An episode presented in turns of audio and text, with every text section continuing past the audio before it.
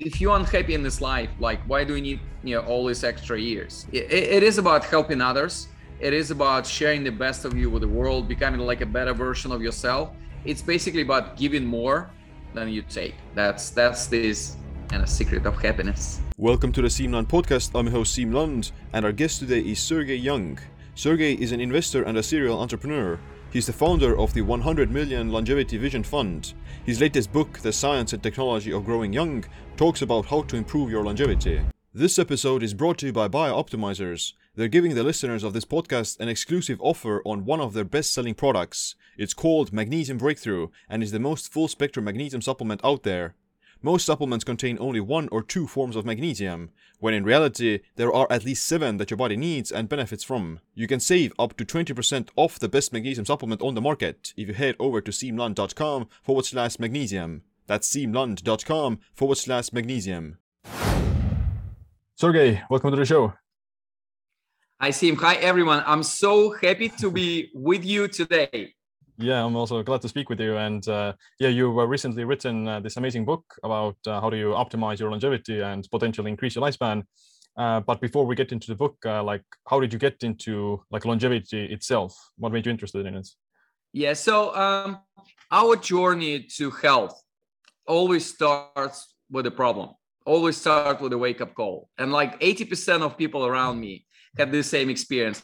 You got a wake-up call, a huge shock, which is usually significant deterioration of your own health, of the health of the people that you love. So that's unfortunately the story. For me, it was lung cancer of my father back in 2005. He survived, but the quality of his life has never recovered. And I just discovered that I've been genetically predisposed to have high cholesterol level back in 2014.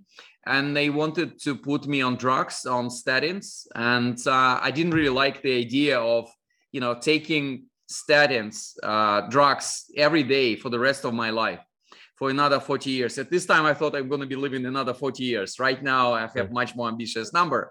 And so I just started to experiment using food, supplements, physical exercises to optimize my health. And apparently I solved this high cholesterol problem without any statins. And I thought, okay, if our body has this amazing ability to heal itself, to be healthy, there's so many things that I can do. And then fast forward a few years later, I founded my new fund called Longevity Vision Fund, which invests in different longevity technologies, basically bringing affordable an accessible version of healthcare to the world. Mm, right. Yeah, there's usually people start to change if they're already too late, in a sense that they have some bad problem. Well, it's never too late. Yeah, but You're right. Yeah, that's fortunate reality. Health is always important, but never urgent, and that's the problem with our relationship with health. Mm, yeah, and of course, the prevention is the kind of best way to go about it. Exactly. And it's I'm an investor, right? So from economic perspective, it's 10 to 20 times cheaper. And then it also helps you to sustain the quality of your life. You can obviously treat cancer stage 4, at a late stage, but recovery rates are 20 to 30%. So It's 60 to 70%, 70 to 80% probability of dying. But also it's just very difficult to sustain the quality of your life after this kind of treatments. Yeah. So we need to be preventive and proactive about this whole thing. Yeah. You mentioned that you have a very ambitious number for your age. So how old do you want to live? No, look, there's inflation going on in the world. Who wants to live to 1,000 years, 300 years?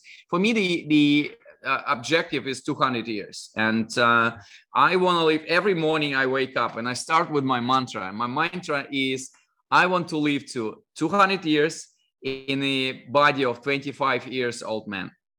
Mm. And I'm 49 these days. So it's still ambitious on both sides. Right. Yeah, of course, if you were to be super frail or your quality of life would be very low. I think most people wouldn't want to live to 200. So it's of course. Yeah. Yeah. So the youthfulness is still kind of paramount. But how do you do it? What do you do for yourself to reach that number? Yeah, so if you look at the book, I'm talking about kind of three periods of time. One is what you can do today to live to 100 healthy and happy years. So, and I do believe in today's world, unless you're genetically unlucky, very unlucky, it's possible to live to 100 years. And, you know, I call it's five longevity buckets. We can discuss that. Like, what are the things I'm doing now? And I got a lot of people in the longevity field. So I kind of know what particular routines they use. And I'm pretty sure your audience is pretty familiar with that. So that's one. And that's actually like the bonus chapter of the book. It's called Who Wants to Live Forever? And it's about 10 longevity choices that you can do today. So that, and the chapter is like twice as long as any other chapter. So a lot of things you can do today. So then the major part of the book is what I call a near horizon of longevity innovation. So I'm talking about technologies and scientific breakthroughs, which are going to be available to us in the next 10 to 20 years. And just to give you an example, I'm talking about gene editing, gene therapy. I'm talking about longevity in NPL, new class of drugs similar to longevity supplements. We're going to have longevity drugs pretty soon in the next 5 to 10 years. Whether it's going to be metformin, rapamycin, or anything else, or a drug developed by artificial intelligence, we'll see. But we're going to have it. And organ regeneration, similar to old cars. We're going to be able to replace organs inside our bodies. So that's like a near horizon of longevity innovation. This is the main part of the book. And like final two chapters is the chapters about the far horizon of longevity innovation. So while near horizon is available to us in 10, 20 years, this will help us to break this barrier of the maximum lifespan, to live longer than 120 years. I mean, you know, and our audience knows that the oldest person on earth, she lived to 122 and she died 20 years ago. She was French. So this will help us to live to 120, 150 years. But then the far horizon of longevity innovation, which basically technologies, which will be available to us in the next 25 to 50 years, will help us to live, you know, for as long as possible to 200 years.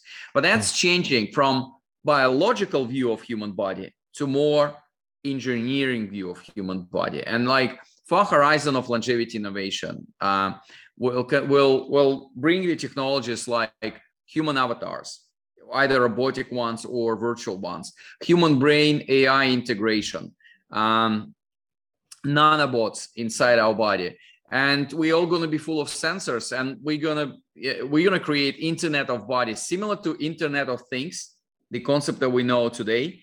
The same thing will happen with our body. We're going to be full of sensors. I'm full of sensors today. So I have, you know, Whoop. I have Apple Watch. I just installed again for another 14 days, my continuous glucose monitor. I'm using Oura Ring to monitor my sleep, ZeoPatch to monitor the work of my heart. So this is all going to be implanted in us, and it's going to be run by artificial intelligence in a decentralized way. So it's going to be like a global system to manage our health. But again, 25, 50 years from now, we still need to stay on longevity bridge. We still need to be healthy and happy before that. Yeah, because you can still like get hit by a bus or something. Well, statistically, that's I'm not a big fan of immortality. I'm not sure we need to discuss immortality a lot. But like technically, I don't think immortality is possible anyway, because there's always this black swan event, like being hit by a bus or anything else. So that's kind of one. And second, I do think if you take out the death from the human cycle, we're not going to be humans. But like adding 10, 20, 50 healthy and happy years to my life, I'm all for it. I have plenty of plans on this planet and on, you know, going to Mars as well. I need 3 more years to go back and forth.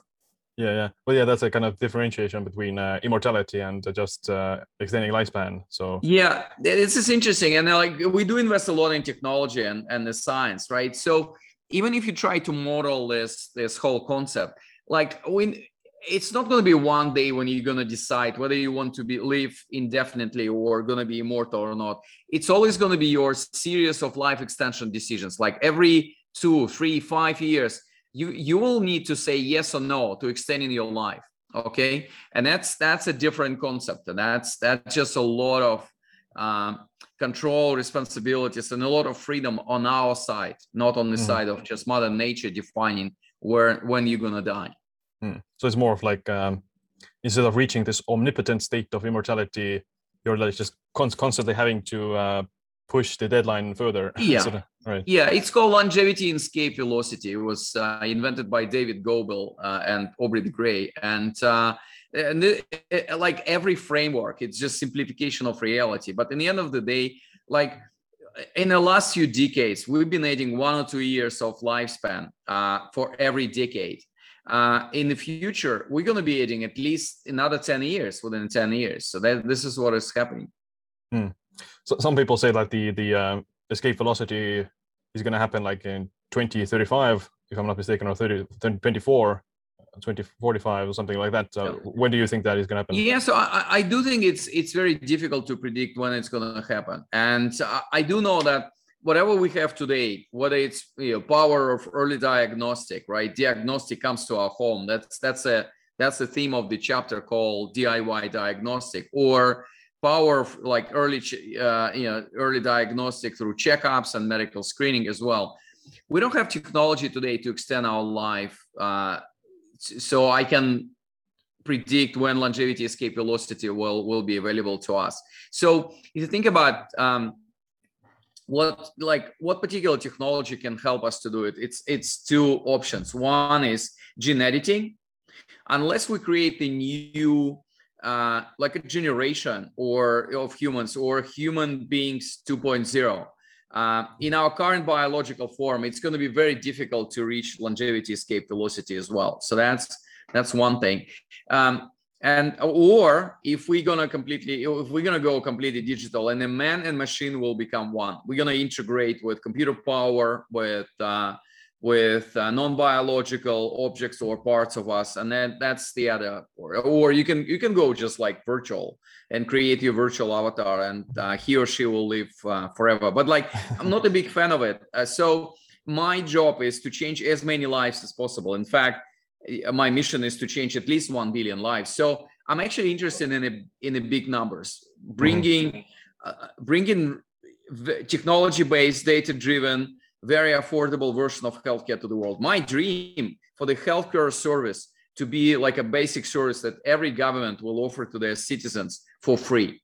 And I do think that the scientific breakthroughs today and technological discoveries are giving us this opportunity to do it in the next 10 to 20 years. Well, that's a good to hear, and we'll hope for so. But given you talked about the avatars, like that kind of brings into a lot of the questions about like consciousness and stuff. Like, would it be actually you, or is it like a separate entity inside of your avatar or something? Exactly. Yes. So actually, I had a great conversation. I was interviewing two guys for my book. For the avatar question. One was Ronnie Abowitz, the CEO of Magic Leap. And the other one was Peter Jackson, the man behind Lord of the Rings, Avatar movie, and Hobbits movie as well. So I asked them this question. So they truly believe that, any recreation of ourselves in a virtual reality is not going to be us. So, and obviously we all want to stick to the material world, right? We so much enjoy in this life, so we don't need to go virtual. But is it helpful? Probably yes. Would it be like a massive solution for us to live longer? Yeah, I'm not sure. A lot of people are going to be having fun, and a lot of people would want to live in the virtual reality. Yeah. It's like the Matrix then. Yeah. It's exactly the metaphor that I had in mind. Right. But let's start with some of the, some of the basics, or like reverse back to some of the basics. Like, what can they do right now, so to say? Like, what can people do right now to have like a positive effect on their longevity? What we know that works. What we can do today to live longer. So you had a lot of amazing guests on the podcast, so I'm not going to spend a lot of time explaining that. And some of the things is really familiar to our audience. When I have my 30-second, and again, it's 5 longevity buckets. Bucket number 1. This is where I spend my time when I have 30 seconds on longevity. I just push people to do their annual medical screening. This is the most important day of your life every year. Well, my wife has a different idea of what is the most important day of my live every year. But for me, this year it was June 8th. I went to San Diego in California to Human Longevity Center and done comprehensive screening. And this comes back to our early discussion, the power of early diagnostic. These days, if you do like early diagnostic of 4 killer diseases, which are responsible for 90% of deaths after the age of 50, which is cancer, heart disease, diabetes, and neurodegenerative diseases, you find, there's so many things that we can prevent. So that's very important. So the second piece is basically about our life choices, or I call it don't die stupid, or passive longevity, like a more polite version of that, like tobacco smoking. And here in Europe, we have depending on the country, 25 to 30% of the adults is still smoking tobacco. It's not that rare, by the way. Yeah. The fact that we don't see these people on the street or in the restaurant, it's all kind of prohibited now by regulation, but they still smoke. So this is statistically minus 10 years from your life. Not using your seat belts in the car all the time is minus 2 years from your life. Riding motorcycle is 17 times more dangerous than driving a car. So the mortality rates from motorcycle accidents is 17 times higher than car accidents. Or when we'll have an option, if you can use driverless cars, where a computer drives the car, mortality rates from driverless cars accidents is 10 times lower than when it's human driving that. So, I've been lucky one. So I went to South Pole and North Pole, right, on this planet. But it was all calculated risk. When I had an offer to go to and climb Mount Everest, it's 5 to 6% mortality rate. I'm no, guys, I'm father of 4. Yeah. I want to hang out for another 151 year on this planet. I don't want to take this risk. So this is a typical mindset that you need to have. Yeah. Second what, is dive. Yeah, go on. Like skydiving or something, like extreme sports. Bungee jumping. You shouldn't do this. Yeah, it's... you've probably seen Dr. Amen, a neurologist and a brain literally professor and doctor from California. He basically said every time we release the dopamine through this extreme experiences, we just borrow from the future, right? So it's what it really does is just brings to you hormonal and emotional volatility, and that's basically it. So it's not really kind of good for your sustaining and long-term health. The third one is about diet. There's a lot of disagreement what actually extends our life, but there's one agreement in academic community that caloric restriction, taking less calories, 15 to 25% less calories every day, will bring you another 2, 3, or 5 healthy and hopefully happy years in this world. It's actually easy to say, it's very difficult to do. And I'm pretty sure your guest and you have a lot of ideas how to, what should be your diet routine. But what I do fasting. So I fast 36 hours every week. This is helpful in terms of reducing your calories. And I'm really heavily vegetables based. So if you take a lot of vegetables, they're very low in terms of calories. And obviously I took out all the sugar from my diet. And diet of my kids, and when they write a resolution to Santa Claus, they always say, "Well, can we have a real pasta, not pasta without gluten, right. Or can we have some candies in our home?" So these kind of things. The fourth one is physical activity, and we have this view of physical activity which is very binary. So you either running marathon, or you become an Iron Man or Iron Woman, and or I'm just sitting at home and watching TV. That's it. So I do think it's something in between. You can always use your wearables to measure 10,000 steps a day, and I do believe this is 50 or 2/3 or 50% or half or 2/3 of your physical activity agenda for the day. And it's just a lot of things you can put on top of it. Cardio, stretching, heavy lifting is actually pretty important after you turn 50 or 60. But even if you can integrate walking in so many parts of your life. And the fifth is mental health, or what I call peace of mind. It's sleep, it's mindfulness and meditation, and sense of purpose. If you're unhappy in this life, like, why do you need, you know, all these extra years? And right. It is about helping others. It is about sharing the best of you with the world, becoming like a better version of yourself. It's basically about giving more than you take. That's this kind of secret of happiness. Yeah, that's a good overview, and I agree with all of them that kind of the fundamentals we already know work. Just, you know, don't overeat, don't become obese, manage your blood biomarkers, exercise, and manage stress and social connections and those kind of things. Those are the main fundamentals. And if you look at the blue zones as well, where people live very long, then they follow those same principles, that they don't necessarily go for marathons, but they do have this low level of physical activity all the time. Yeah. And they don't overeat. They eat like, you know, different kinds of foods. They eat a lot of vegetables, but they also like drink wine and stuff like that. So like it's kind of a balanced way of living. Yeah, that's true. I mean, it's basically these people, and it's not only in the concept of these zones, but, you know, everywhere people live longer, they usually live closer to the sea, because then there's prevalence of, you know, fish-based omega-3 in your diet, more wild fish if you want, rather than farm fish as well. And it's very rough terrain, right? So you're just forced to use bicycle or do walking rather than drive the car all the time, like in the US and the big cities.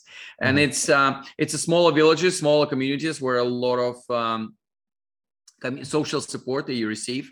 It's also very important for longevity. Mm-hmm.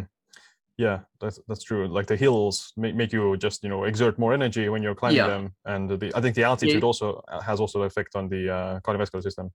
Yeah, I agree. By the way, but you mentioned the intermittent fasting, so that's what I will do myself as well.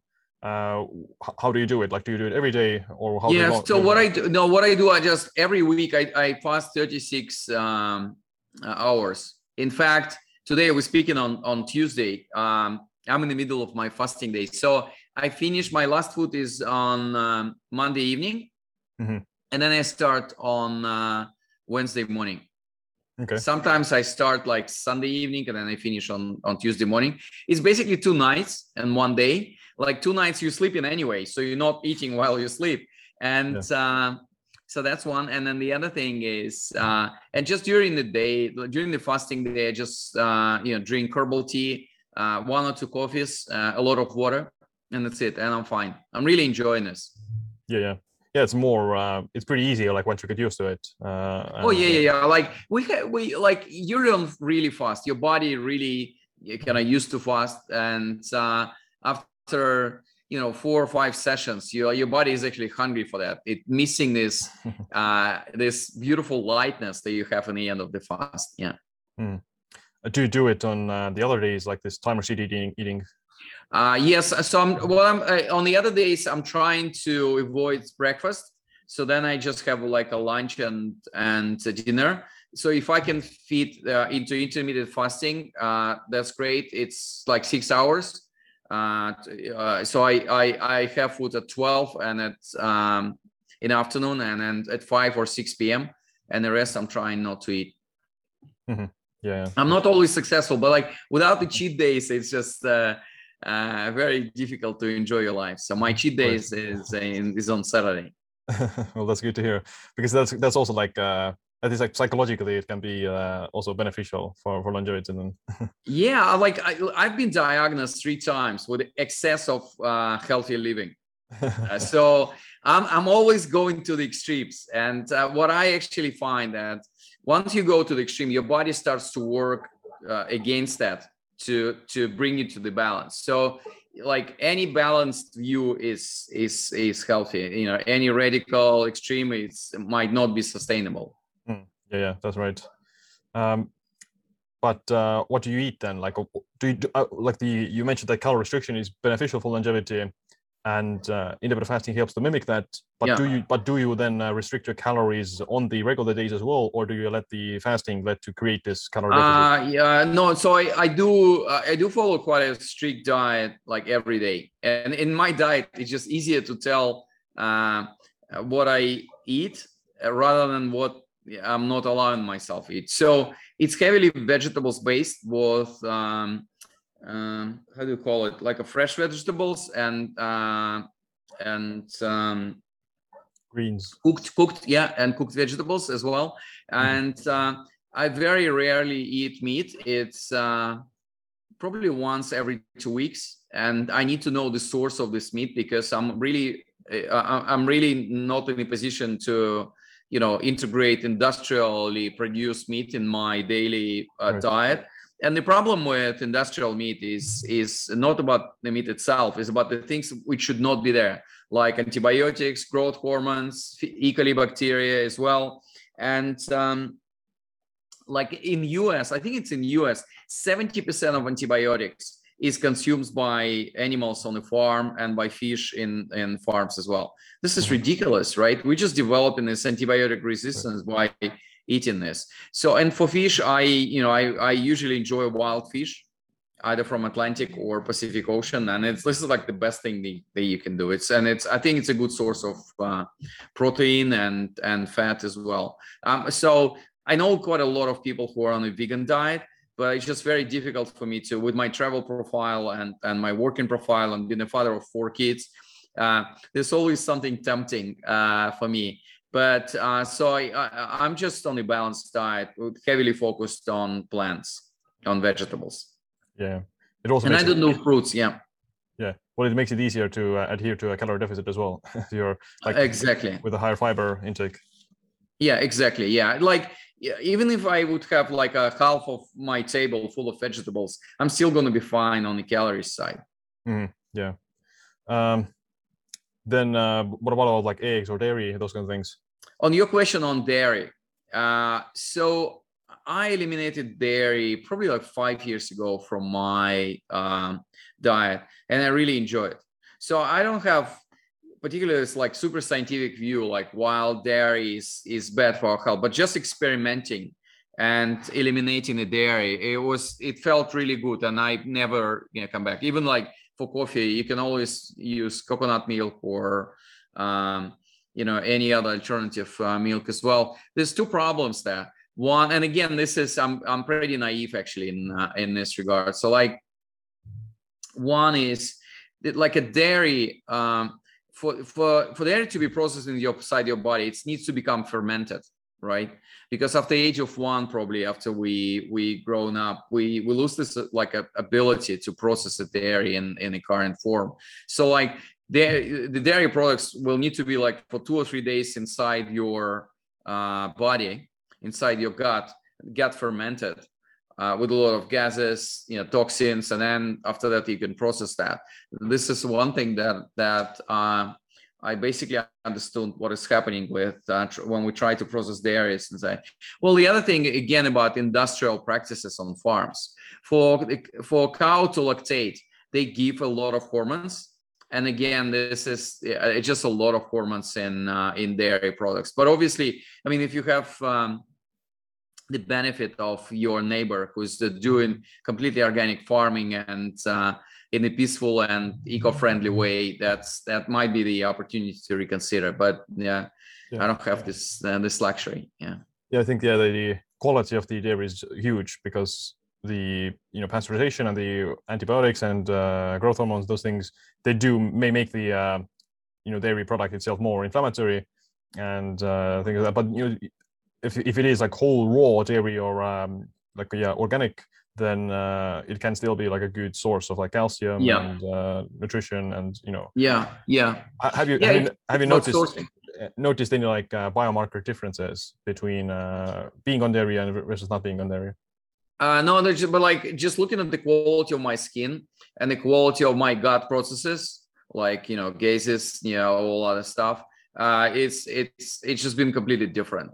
For me, it was really comfortable. I'm always like my relationship with food went 100% positive after I eliminated this.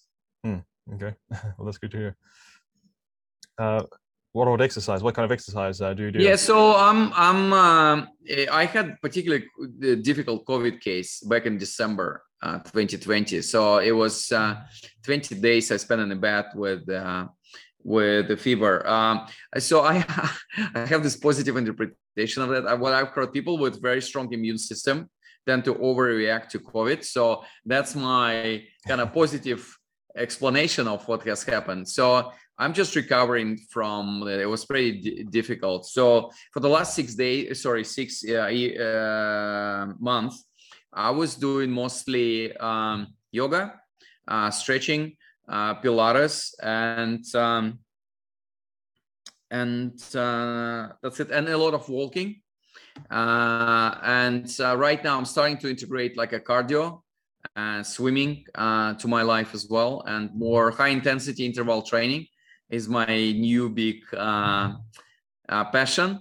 I mean, in the course of 15 or 30 minutes, you can just get a lot of effect. And I just got a book printed on high intensity interval training. I still haven't read this, but apparently it's actually worked pretty well in terms of your like body resilience and you know, helping your body to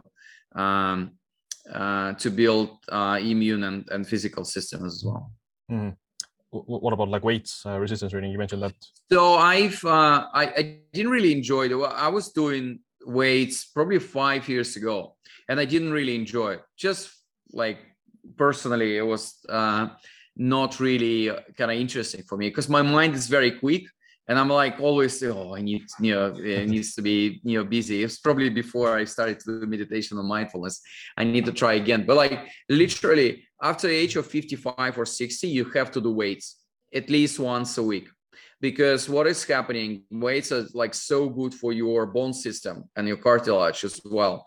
Like people who's done heavy lifting are professional sportsmen. They have, zero risk in terms of the, bones density or, any other age-related disease in this field. So it's almost like, prescribed by for everyone who's turned 60. If you can, you'll really enjoy it, and it's really good for your bone health and bone density. Mm, yeah. How often do you do it then? Yeah. So like for weightlifting, I've done every week. I had just one hour session, and what I heard again in terms of prevention. It's once a week, even for 1 hour, is kind of fine, and the rest is just basically you need to be passionate about this whole thing. Yeah. What kind of like let's move on maybe with like some of the supplements or the more drugs or compounds you take. Yeah. So on the supplements, I just on SergeyYoung.com, I've developed a lot of different infographics. On SergeyYoung.com's and there's part in the book dedicated to supplements as well. So on supplements, first of all, I'm a big believer in supplements because of their placebo effect. I'm typical placebo man. If I believe in something, it works. So and literally in some of the so we do invest a lot in drug discovery and specifically with the help of artificial intelligence. And like in some of the trials, when people test drugs, like placebo group is like your biggest competitor because people tend to react to placebo sometimes in the same way, like to the chemical substance.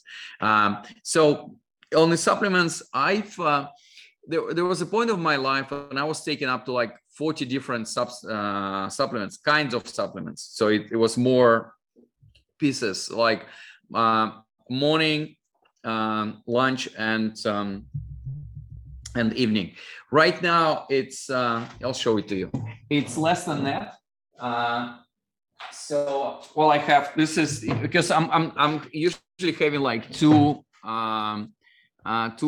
meals a day. So it's similar to that. This is what I have, and this is for tomorrow. This is my evening portion. What do I take? Vitamin D3. I think we all. We don't have sufficient level of vitamin D and because we're always under the roof, we don't have relationship or exposure to sun. It's either you're in a car or in a subway or in the office or you're at home. So like, where's this vitamin D will come from? So that's kind of one thing. Second, omega-3 is super important. So I'm taking like the most supercharged version of omega-3. It should be from wild, fish, and it's a combination of like seaweed and omega-3 supplements. I like that. I actually do. I'm a big fan of seaweed, and I'm taking actually. I have 6 month rotation schedule. Like every month, I would take like a different seaweed in form of supplements. And this is what I learned from Japanese, like from every nation living close to the sea. It's this is a great component of this as well. Because of my liver problem and my high cholesterol, I tend to take quite a bit of milk thistle. So that's that. For my brain, I take ginkgo biloba. I spent quite a bit of time in Shaolin Monastery in China, learning different arts, and I was surprised. Like ginkgo is like their, tree number one, and they big fan of that. So like garlic for your heart, and obviously if you look at garlic supplements these days, whether it's oil or powder, it's all odorless, so you don't have like a social distancing problem or opportunities by taking this. I think it's actually very important to take care of your health, heart health and your vessel system by taking garlic supplements as well. And I do rotate this. I'm taking this for like 30 days, and I'm taking, depending on the supplement, 1 or 2 or 3 or even 5 times off, and then I gonna rotate. What else? And in terms of longevity supplements, like the only thing that I'm taking is NMN. Where's my NM? So the one that I take is it's from Alive by Nature. It's sublingual, so I like the fact that I just take 4 pieces under my tongue, and every morning I can absorb it. So NMN is like the only thing that I'm taking on a regular basis, and I'm not taking any drugs like metformin or rapamycin. I do think they may be promising in the longer term, but in the age of 49, I don't feel like I need to be on metformin, and I don't have. So I'm measuring my glucose with my Freestyle Liberlink with my glucose monitor. So I'll just do like this, and it's always fun to see the number. So I have everything, everything is okay on my glucose level. So I'm not sure if metformin is extending lives of everyone or the people which are predisposed to have high diabetes risk. So that's but we will clear this in the next 5 to 10 years. That's just there's a chapter in the book called Longevity in the Pill, which basically says about different candidates for longevity drugs. And if you ask me, there's like at least 50% of chance that it's not going to be existing drug. It's going to be the drug developed by artificial intelligence. So this is where we invest through Longevity Vision Fund. That's a bit lengthy answer, but I'm big fan of this topic. Yeah, that's a great. Yeah, it's those are a lot of the supplements I take myself as well, like the garlic and the vitamin D and NMN. I take it as well every once in a while. And I agree with the metformin that if you're not diabetic, then maybe you don't need it, because it can also have some negative effects on exercise performance. So things like that.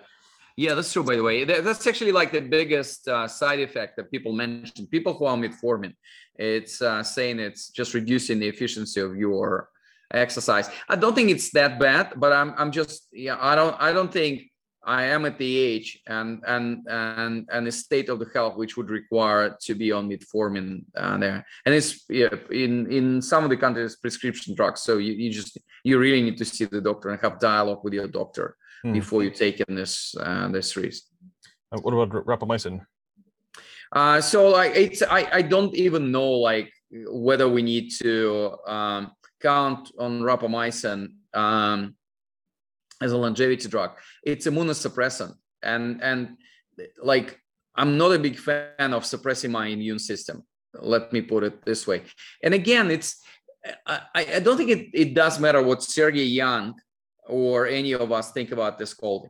There needs to be a trial when in the course of 3 or 5 years we'll test these drugs in the context of their longevity side effects, and that's it. And this is what is happening with Nir Barzilai, and I'm on the board of American Federation of Aging Research.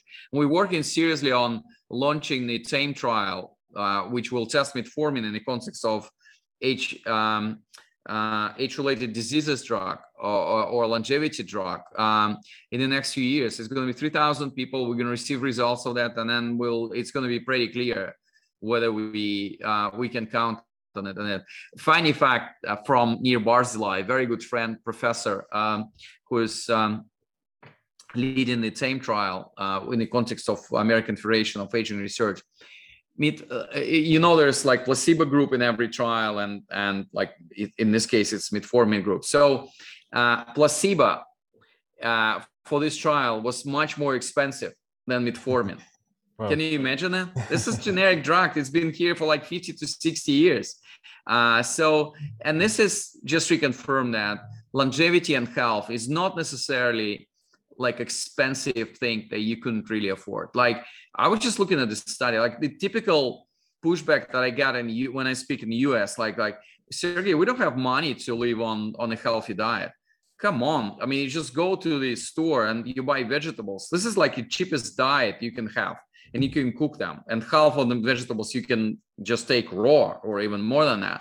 Right. So statistically, it's actually $1,000 less per household when people switch to more vegetables-based diet. Again, I'm not talking about becoming vegetarians or vegans. I'm talking about just, bringing a lot of vegetables to your thing, or like all this power of wearables, like, Apple Watch or Whoop or Fitbit or Garmin.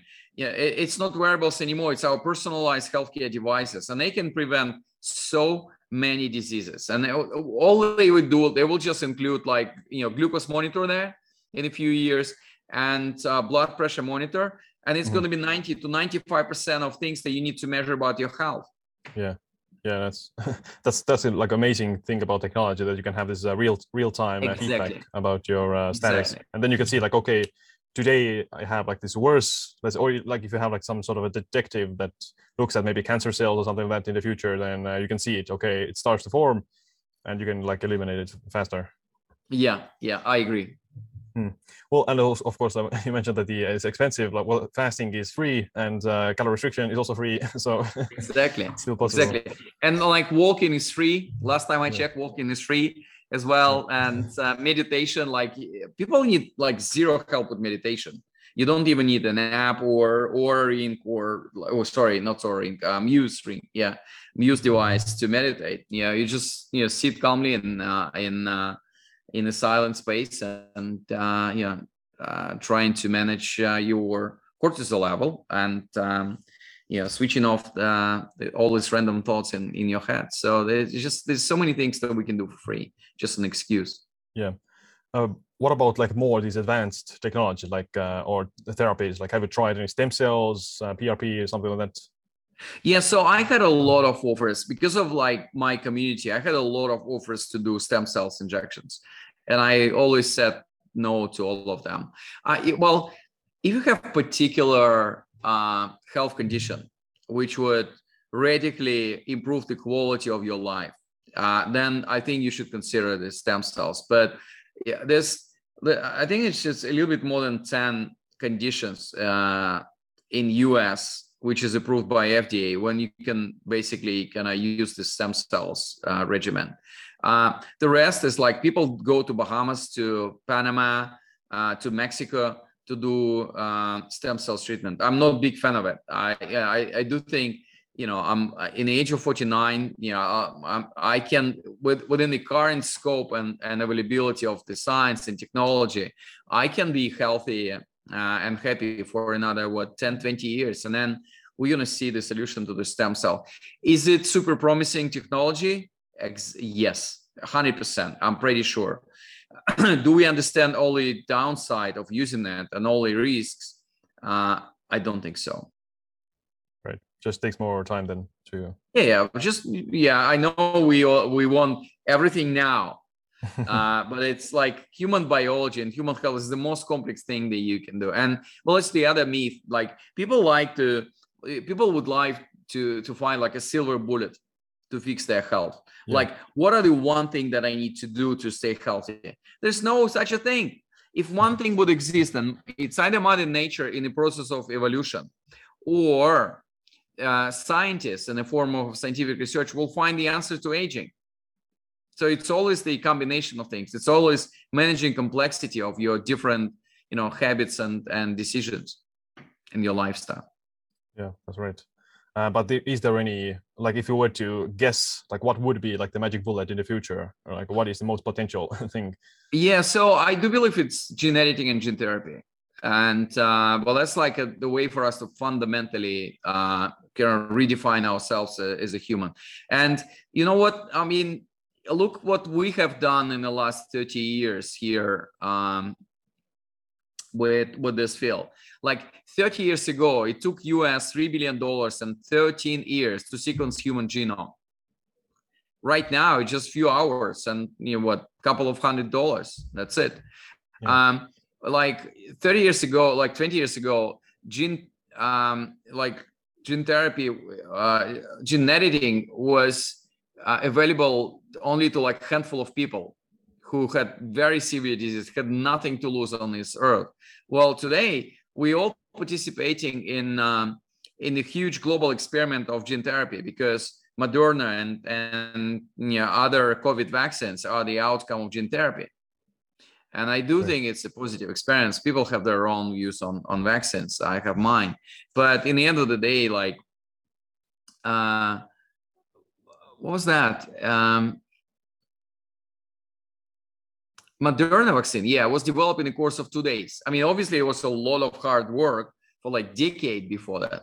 But in the end of the day, it's, this is why we were so fast to respond to COVID. If COVID would have happened like 50 years ago on this planet, like the death toll will be only completely different scale.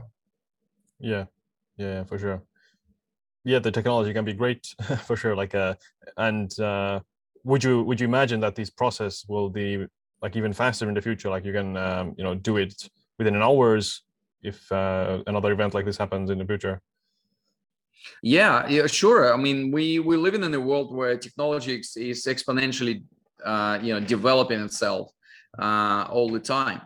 So it's the speed of technological innovation going to be faster and faster. Well, by the way, my view is then, speaking of gene editing and gene therapy, like in 10, 20 years from now, the biggest obstacles is going to be it's not going to be in the field of science, not going to be in the field of technology, but it's going to be in the field of ethics and regulation. Yeah. Yeah, yeah. We've built all these technologies to extend our life, but we still haven't been alive that we want to extend, with inequality gap, our bad relationship with Mother Nature, outdated social constructs in our society, all of this. We need to fix it before people will embrace the idea of living longer. Mm. Yeah, I totally agree, because the ethics is that is going to be the final like gauntlet, in a sense that whether or not people embrace it, and whether or not it's going to be legislated, or whether or not it's allowed at the first place. So yeah, it's a huge ethical problem in terms of like, what does it mean to be human, and what kind of society you want to live in, and it's a very complex, more complex in some cases than the actual science. Yeah, the final chapter of the book called Morality of Immortality, and it is about the ethics of longer living, and there's so many questions that we need to solve, and that's why a lot of people, like, if you ask at least in UK and US, if you ask people if they want to extend their life, people 65 to 75% of people say no to that. Mm, right.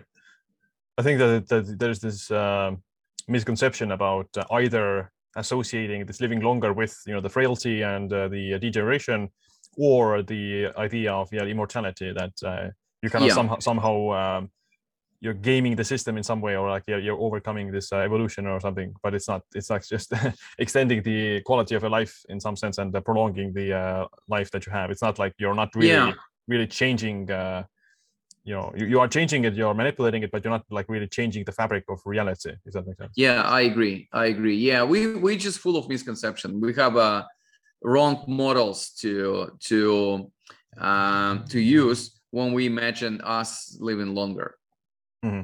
Yeah, and also like in the process, we will learn about other things as well. If with like gene therapies, we can learn about how can we prevent cancer. Like, if you ask people like do you want to find a cure for cancer? Then they'll say yes, but yeah. Do you want to use that same technology to live longer? Then no. Like it's contradiction. Look, I mean, it's the same. Like what we've been doing so far, we were just preventing early death. That's it. Yeah. That's our the only driver of life extension. But right now we're looking at a different direction of reversing aging processes inside our bodies. Hmm. Is there anything that we didn't mention that you want to cover? No, I think we did discuss importance of ethics. We did discuss that the key message from the book is we're all going to be living longer or radically longer than we expect. And while we're waiting for all these beautiful technologies coming to us in the near horizon of longevity, 10, 20 years from now, it's important to stay in longevity breach and follow 10 longevity choices or these 5 longevity buckets, like whatever your, to-do list in longevity, but the time to change is today, not in 10 years from now. Yeah, well, that's a good note to end as well. Before I ask my last question, where can people learn more about you and your book? Yeah, so the easiest way to connect with me is go to sergeyyoung.com. This is my platform where you can find a lot of free stuff on longevity, from infographics to kind of free books, access to Longevity Video Academy. Or just order the book on any platform. And if you order the book, you can claim the offer from sergeyyoung.com website. We give you a present like free Longevity Academy, a couple of other books, one on the diet, the other one on the kids' health. And because I'm father of 4, so I've developed quite a framework how to teach them to live in a healthy way.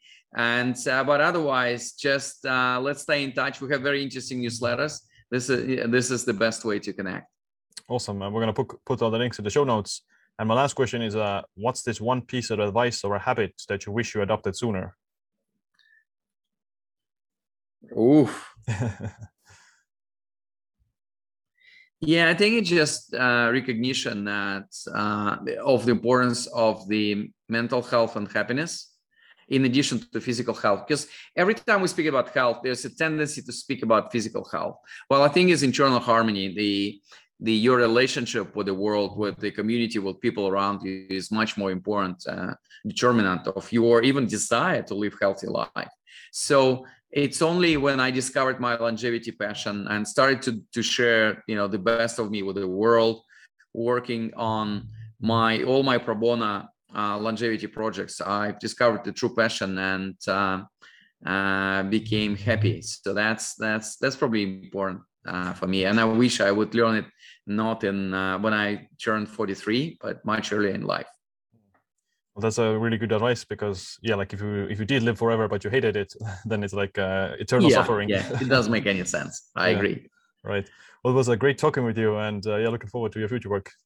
Thank you, Sim. Thanks to everyone on our audience, and please stay healthy and happy.